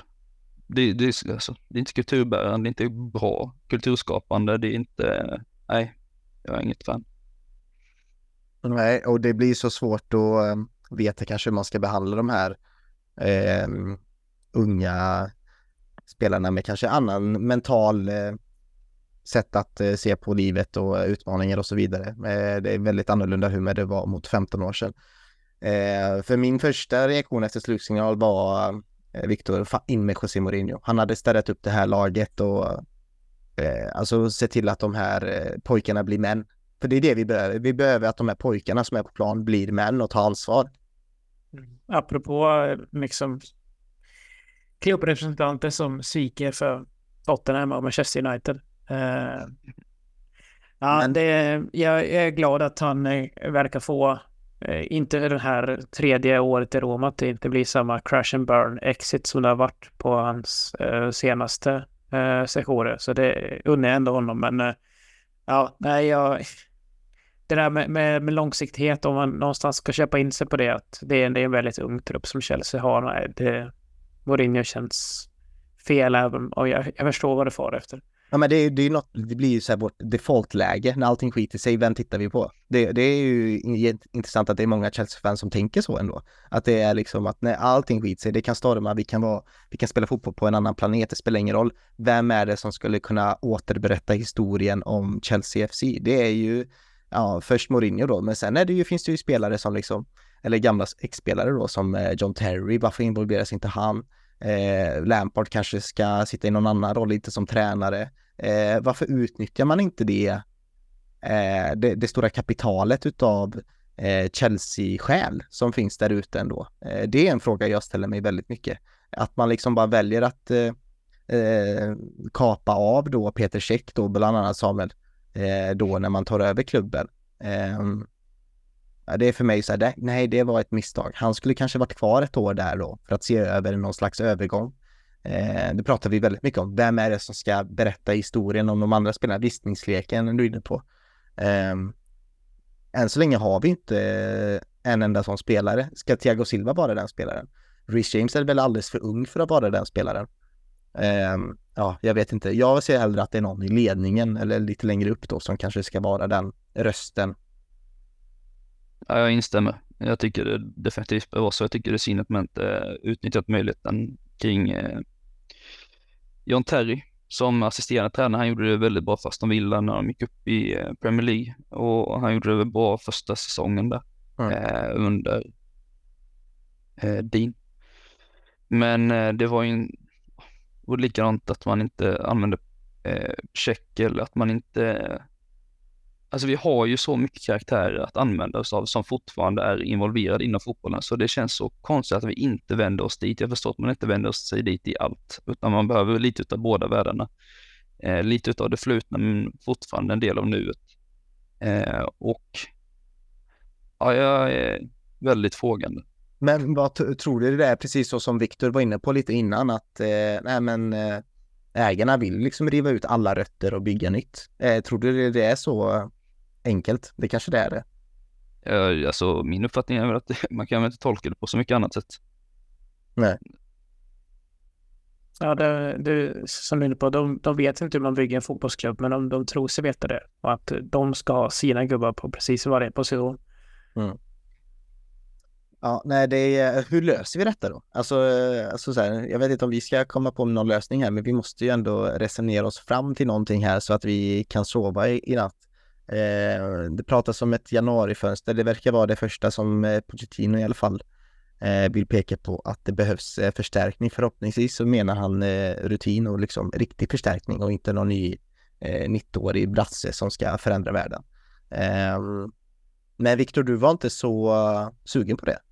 Nej, alltså jag har inga starka känslor för de många spelarna som är i truppen nu. Att nej, jag vill absolut ha kvar dem i Chelsea. Det är inte så jag känner. Men jag tror inte nödvändigtvis att man ska kasta om med spelartransfers och markera någonstans att det här är inte okej. Då ser jag nästan hellre, men fan, spela Alex Matos och Leo Castleline i nästa match då. Visat det här duger inte. Ge minuter till ungdomarna. Alltså sätt ett par halvmiljardsvärdningar på läktarna för att visa att det finns konsekvenser för hur illa det sett ut på slutet. Mm. Ja, nej, men för att vi ska få in så måste vi nog få ut spelare med, för annars blir det ju någon så här Potter-situation då som det blev förra året. Men Samuel, jag läste här av att Fraz Fletcher då, som jobbar för Team Talk, som är en sån här fotbollsnyhetsforum. Han skriver alltså att Noni Madueke, Trevor Chalobah, Armando Broja, Marco Correa, Axel Disasi, Ian Madsen och Malo Gusto är några utav de spelarna som Chelsea funderar på att sälja då, som man vill helt enkelt byta ut med bättre kvalitet både när det kommer till januari och sommarfönstret. Hur tänker du kring det? Ja, det är ju intressant värvningsstrategi återigen. Att man köper in folk och sen så ett år senare så säger man hej då. Det är ju så ogenomtänkt och oplanerat, så det är ju man tappar nästan hakan här borta. Men jag instämmer väl om att vi behöver rutin. Men man kan ju ta in rutin på olika sätt. Vi ser ju United att in rutin i Johnny Evans. Han spelar ju inte jättemycket, men han har ju en rutin. Han vet vad klubben betyder. Han har respekt för klubben. Vi skulle kunna ta in sånt som, nu tänker jag bara rent spontant, Conor Cody. Sätta honom på bänken bara för att han ska vara good vibes. Han har ju varit med i Englands landslag flera gånger för att han ska bidra till en otroligt bra stämning i omklädningsrummet. Alltså, man behöver inte göra revolutionerade värvningar på något sätt. Nu kan det bara vara att ta in en kille som ska ge lite stabilitet och trygghet, någon man kan prata med. Mm. För nu känns det som att det är väldigt mycket individualister. Ja, precis. Simon Phillips pekar ju på James Ward-Prowse som hade varit en bra värvning. Men jag tror han njuter av livet just nu där han är. Ja, alltså det vi pekar ju på, alltså det kan ju gå åt helvete nu. Nu har vi ändå 4-5 matcher där som på papper känns ju att det ska vara 15 poäng då. Det ska vara full pott på alla de här matcherna. Sheffield United då på söndag, som vi kanske inte snackar upp alldeles för mycket nu här. Men vi möter dem i alla fall på söndag. De ligger ju botten sist. Sen ska vi se här om jag bara får spelschemat framför mig. Sheffield, Wolverhampton, Crystal Palace, Luton, Fulham. Just det, precis. Ja, sen har vi Newcastle däremellan i ligacupen den 19 december. Men ja, det är liksom, överlever Pochettino detta, Samuel?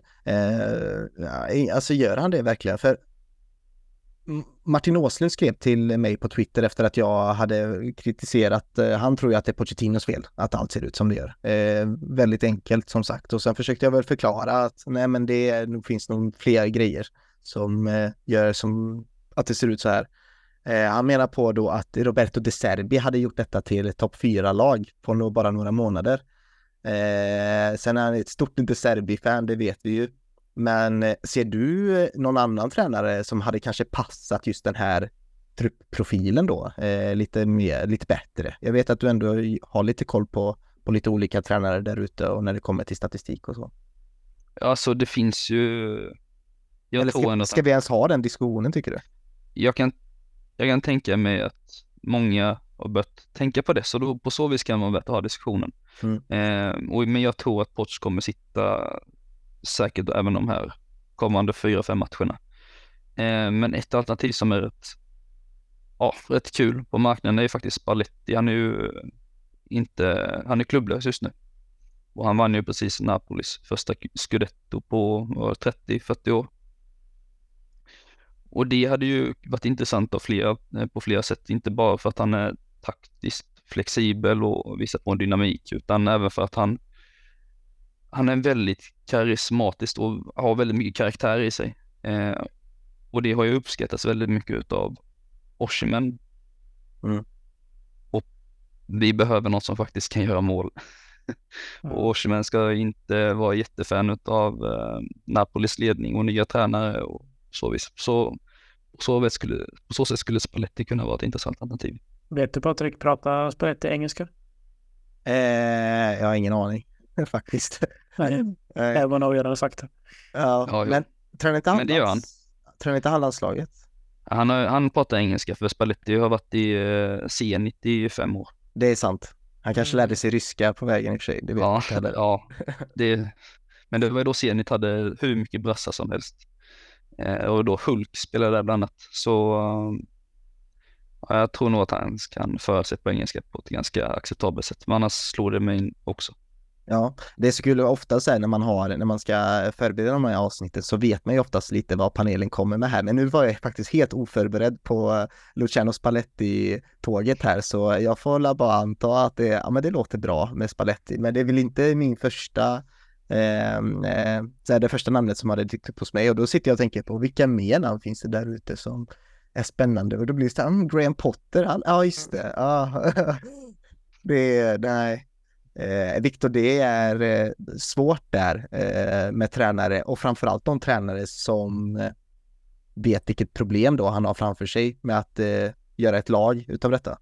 Ja, nej, precis. Och jag diskuterar ju inte, det är mitt huvud så är det i en diskussion att ha egentligen med att det borde bli av ett tränarbyte, eller tycker att det är där i felet ligger. Sen kan det vara att truppen då med sitt fantastiska mandat och sätta krav till slut överger Pochettino helt och hållet, men i övrigt så Spalletti tyckte han gjorde det väldigt bra i Inter och fick oförtjänt hård kritik där vid vissa perioder, så att då la han verkligen den framgången med Napoli, men han har levererat på hög nivå ganska länge. Men Victor Lidvall, då måste jag ändå fråga dig, vi ska inte byta tränare, vi ska inte köpa några spelare, vi ska inte sälja någonting heller, vad tycker du vi ska göra? Nej, men du sa innan också att du vill ha lösningar så att vi kan somna i natt, och jag vet inte fan om jag kanske kommer ligga med uppspärrade ögon och undra varför sa jag inte det där. Men Är det något i ledningen du tycker ska ändras? Är det någon annan som ska ta över ansvaret? Behöver vi någon liksom Michael Edwards-typ? Behöver vi en ännu tydligare värvningsfilosofi eller hur vi bygger laget-filosofi? Liksom? Ja, det är också just det med sportchefer, att deras jobb ska vara mycket mer långsiktigt snarare än att köra en fire sale i januari och byta ut 8 spelare med Disasi och Korea och Broja och massa andra. Så att, nej, jag vill ändå, vad är vi? Nu 4 månader in i säsongen. För mig är det fortfarande väldigt kort tid och absolut att man kan döma ut vissa spelare. Den här håller inte Chelsea-kvalitet. Pochettino har ett dåligt poängsnitt. Våra spelare blir mer och mer suddig för varje omgång. Men för mig är det fortfarande ganska tidigt i processen. Och även om jag inte har full tillit för varken Pochettino eller kanske truppbygget som helhet, så tycker jag att man, någonstans får man löpa igen ut på något sätt. Åtminstone ger det mer tid än nu. Dit vi faktiskt har använt. Jag håller med, och jag tycker att fler Chelsea-supportrar kanske borde ta det lite mer som Victor, att vi har inte så bra insyn i hur klubben är strukturerad, hur den tänker, hur den är styrd och den här långsiktiga planeringen som vi kanske hade velat. Så det kanske vi är liksom tvungna till att vara lite mer backseat och ja, se vad resan tar oss. Däremot så tycker jag vi har all rätt i världen att visa missnöje under tiden. Verkligen, och jag vill nästan stanna där, för att det är väldigt mycket missnöje just nu, både online och med andra Chelsea-fans man pratar med, och det är de här enkla lösningarna, sparka Pochettino, du vet det här rinse-repeat-mentaliteten som jag inte alls står bakom. Jag vill inte heller byta tränare. Jag tycker vi i alla fall vi löper säsongen ut och ser hur det utvecklas. Eller att man ska köpa 5-6 nya spelare och skeppa av halva truppen. Jag tror väldigt mycket på att ta det lugnt, men det finns ju en sån här inbyggd konflikt i oss som Chelsea-supportrar som är vana vid en annan typ av mentalitet och en annan typ av hänförande på planen och hur vi bedriver vår fotbollsverksamhet. Och det är ju som sagt, det är en helt ny klubb som håller på att skapas här framför våra ögon. Och jag förstår att man inte accepterar eller gillar det. Jag gillar inte heller det här med multiklubbsmodellen. Jag vet att du, Victor, har varit inne på det flera gånger, att det är någonting man gärna tar distans mot då, eller för så, hur man säger det. Just för att det är kanske någonting som förstör sporten i grunden. Liksom. Det är en helt annan diskussion. Men vi får bara acceptera att detta är vårt Chelsea just nu. Samtidigt så finns det några klicksupportrar som är... jag väljer att kalla det toxisk positivitet. När man är, men allt är bra. Det är liksom en person som förnekar sina känslor, minimerar, trycker bort sina eller andras negativa känslor. Istället för att liksom validera sina eller andras negativa känslor. Så invaliderar man dem då. Det vill säga man bekräftar inte vad man själv eller andra känner. Jag vet att det finns några klicksupportrar som är onödigt positiva, och det blir nästan provocerande liksom att men jag älskar min klubb i vått sort, och det är klart man gör, men att påstå att de andra supportrarna inte gör det på grund av att man själv är superpositiv, det kan ju bli lite provocerande ändå. Victor, man måste kunna tala om problemen när de är så tydliga framför en, tycker jag.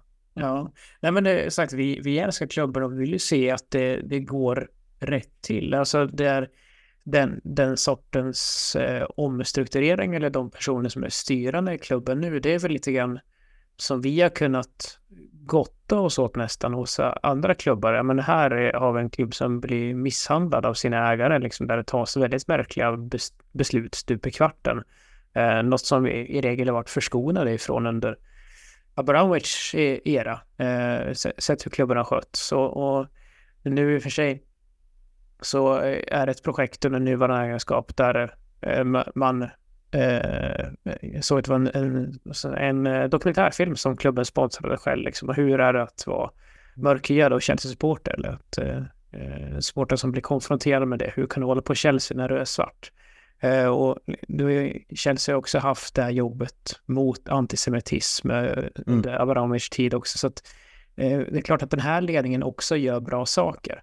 Men det finns väldigt mycket som går att ifrågasätta, och liksom det som faktorer som har bidragit till att vi börjar hålla klubben från början, sånt har ju ryckts ifrån oss, och det Nej, bara för att det är Chelsea och allting sker med vårat klubbemblem på betyder inte att man ska stötta det helhjärtat. Nej, så ja, jag håller med till 100%. Samuel, hur tänker du kring det? Du är väldigt aktiv i vår Discord och sådär, och hur är jargongen där? Nej, men jargongen är väl lite upp och ner. Det är ju känslor vi pratar om, lite som det här avsnittet, att jag nog framställs som mer negativ än vad jag kanske egentligen är i det avsnittet. Jag tror att det finns ett ljus i tunneln, det är bara svårt att se just nu. Men jag tror att det är ändå vi Chelsea-supportrar som gör klubben. Och det tror jag vi inte får glömma bort. Så vi får ju skapa ljuset själva om det skulle finnas något i tunneln liksom. Mm. Och ja, det kan vara en fördel just med Discord, kan jag tycka, att man kan ta och pausa kanaler så man inaktiverar notiser från dem, och därför använder jag med Discord mer än jag använder Facebook just i Chelsea-forum, för det är lite som att se att vissa kommentarer liksom triggar igång känslor lite väl mycket, och då vill man inte säga någonting som man kanske ångrar i slutet. Nej men precis.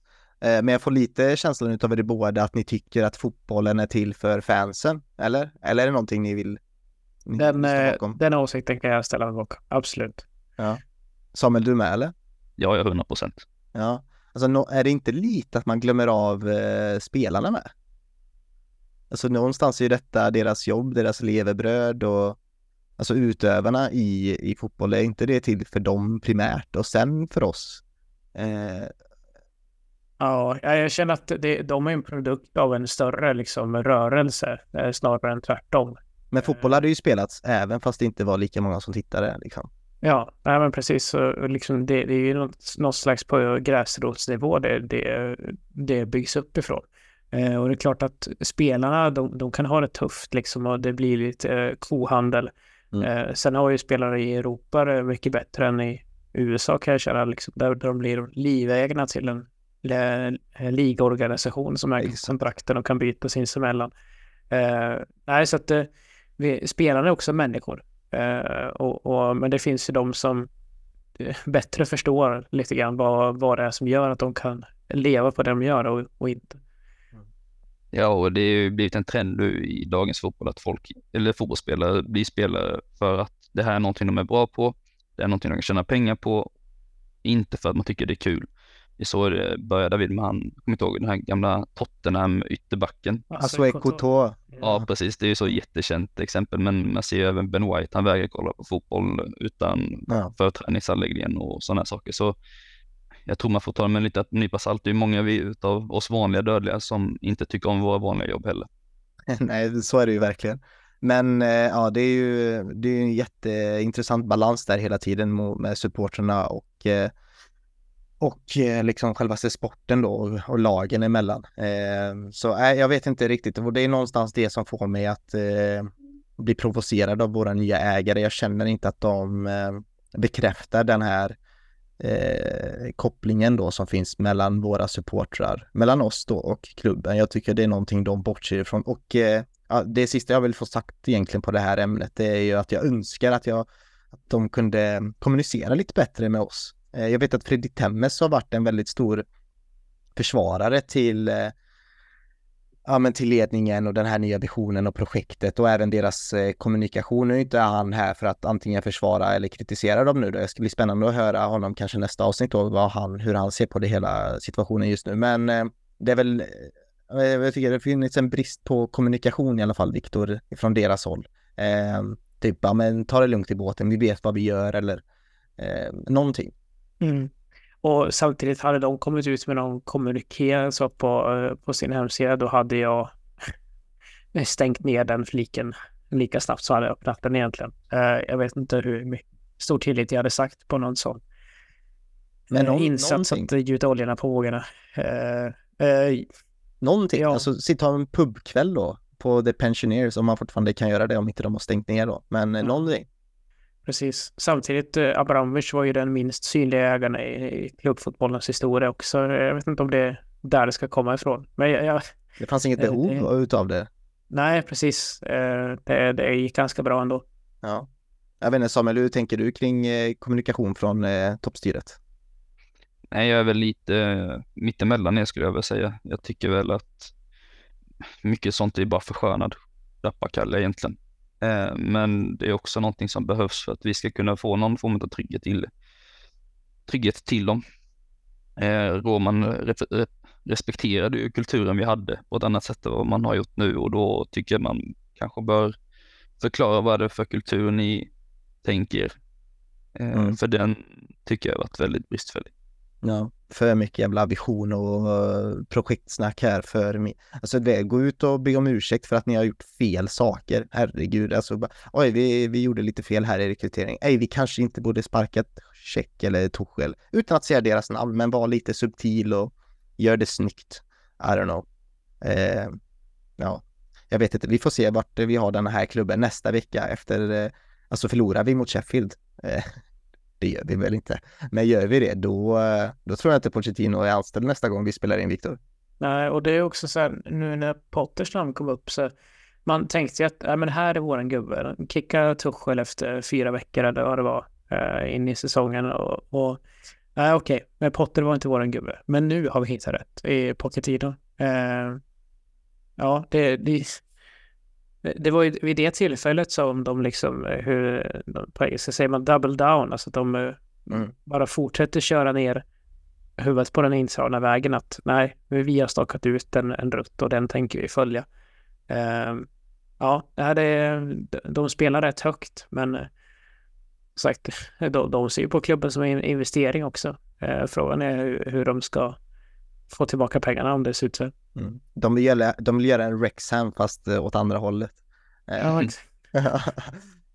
kanske. Men Samuel, Victor är inne på någonting här nu. För skulle man göra sig av med Pochettino, då finns det ingen identitet eller projekt eller vision alls. Då är det ju helt bortblåst. Då kan vi ju verkligen bekräfta på att de inte vet vad de gör längre. Ja, absolut. Och jag tänker att man får ändå ge dem cred i att de har anställt tränare med någorlunda liknande filosofi. Jag menar, Potter har också varit så possession-based, likadant som Poch. Men så det är inte liksom det problemet som finns i United, där man anställer tränare med 15 olika spelarfilosofier och tar in spelare som passar deras spel och sånt där. Utan man får ändå ge dem att de har haft någon form av tanke bakom det, och sen kanske det inte har gått hela vägen. Men Chelsea ska inte ha en offensiv tränare. Vi har aldrig vibat med offensiv fotboll. Aldrig. Vi ska ha försvar först som prioritet. Stolthet att försvara. Ingen jävla sexy fotboll här. Inte för mig. Jag tycker inte det... Nej, det ingår inte i vår kultur. Så... Ja, det är ju regeln snarare än undantag. Alltså, det finns ju ett noterbart sådant, och det är Ancelotti. Liksom när vi slog det dåvarande målrekordet i ligan. Men överlag så har det ju varit... så att säga, defensiva juggernaut som har varit det vinnande konceptet. Jag är ju beredd att hålla med. Ja, sen Ancelotti var mer en pragmatiker snarare än förespråkare för offensiv fotboll, tror jag. Ja, nej, precis. Han har använt sig av många olika formationer och taktiker i sin värld. Han gör det bästa utifrån de förutsättningarna han har. Ja. Men så har han också vunnit ligor över hela Europa och har hur många Champions League-bucklar som helst. Ja, ett unikum med Carlo Ancelotti, kära gubben. Men ja, det är kanske lite för sent att ringa till Diego Simeone. Jag tror han har förlängt med Atletico här nyligen. Det hade varit något väldigt dyrt. Så vi får helt acceptera att detta är den slagna vägen för Chelsea. Har ni några slutord på hela den här filosofiska stunden vi sitter i? Samuel? Nej, alltså... Det har varit skönt att prata av sig. Jag tycker det är viktigt, och jag tycker att vi Chelsea-fan måste börja reflektera lite över att det är okej och bara säga känslor ibland, men vi får nog tänka lite på hur vi säger dem ibland. Det var klokt. Viktor? Ja, men det är bra att ta av Samuel, och sagt projektet så att vi har brytit ner klubben, laget till grunden i stort sett, och då kommer det ta tid innan det byggs upp, och jag är också oerhört frustrerad över hur det ser ut för stunden, men jag har mycket mindre tillit i rösten när jag säger det här nu än i tidigare avsnitt, för det har varit tuffa veckor innan på den här hösten, men att man måste låta det ta tid om man vill se vart det barkar. Ja, men tack för de här kloka orden, min vän. Det var skönt att ha lite terapisession med er faktiskt. Det behövdes. Nu kan jag i alla fall sova gott, känner jag. Victor, jag fick ut mitt fuck sexy fotboll och att jag saknar Mourinho. Det var det enda jag ville få sagt egentligen hela det här avsnittet. Men okej, och det blir inget uppsnack för Sheffield här, utan det får bli ett sånt här avsnitt idag. Och öppna upp hjärtat lite. Så tack för att ni har lyssnat och hoppas det här har varit terapeutiskt för er också på något sätt. Fan, var inte rädda nu för att skriva ut era känslor och era tankar på klubben och laget. Vi förstår om ni vill vara stenhårda diehard fans som är glada för allting Chelsea gör och så här obotligt kära. Jag förstår den. Och jag förstår också om ni är superbesvikna och arga på klubbens agerande och lagets agerande eller tränarens agerande. Men välj gärna att ha en respektfull ton mot er när ni pratar där ute på nätet och kom ihåg att it's only a game. Vi ska försöka hitta sammanhållning i detta. Gillar du vad vi gör här i podden så lämna gärna 5 stjärnor antingen på Spotify podcast då, eller i någon annan poddapp ni lyssnar på. Apple Podcast måste vi växa lite mer på. Jag känner att jag brukar lyfta upp Spotify väldigt ofta och där växer vi bra och får in fler 5-stjärnor. Men nu är det Apple Podcast. Gå in och släng någon fin kommentar där och ge oss en recension som vi förtjänar, tycker ni. Gå även in då på vår grupp på Facebook som heter då Chelsea-podden by CSS där ni kan snacka av er eller då i vår Discord där vi hittade Samuel faktiskt, om ni inte har vetat det innan. Ett annat sätt att bidra är ju att först och främst bli medlem då i Chelsea Supporters Sweden. Ni har ju 18 dagar eller 19 dagar eller 17 dagar, 15 dagar beror på när du lyssnar på det här avsnittet på dig då att bli medlem för denna säsongen då. Så passa på nu då, om du inte har blivit medlem ännu i CSS. Gå även in på vår svenska fans där du kan ta del av matchrapporter, analyser och krönikor skrivna av vår duktiga redaktion på CSS. Stort tack återigen för att du har lyssnat. Keep the blue flag flying high.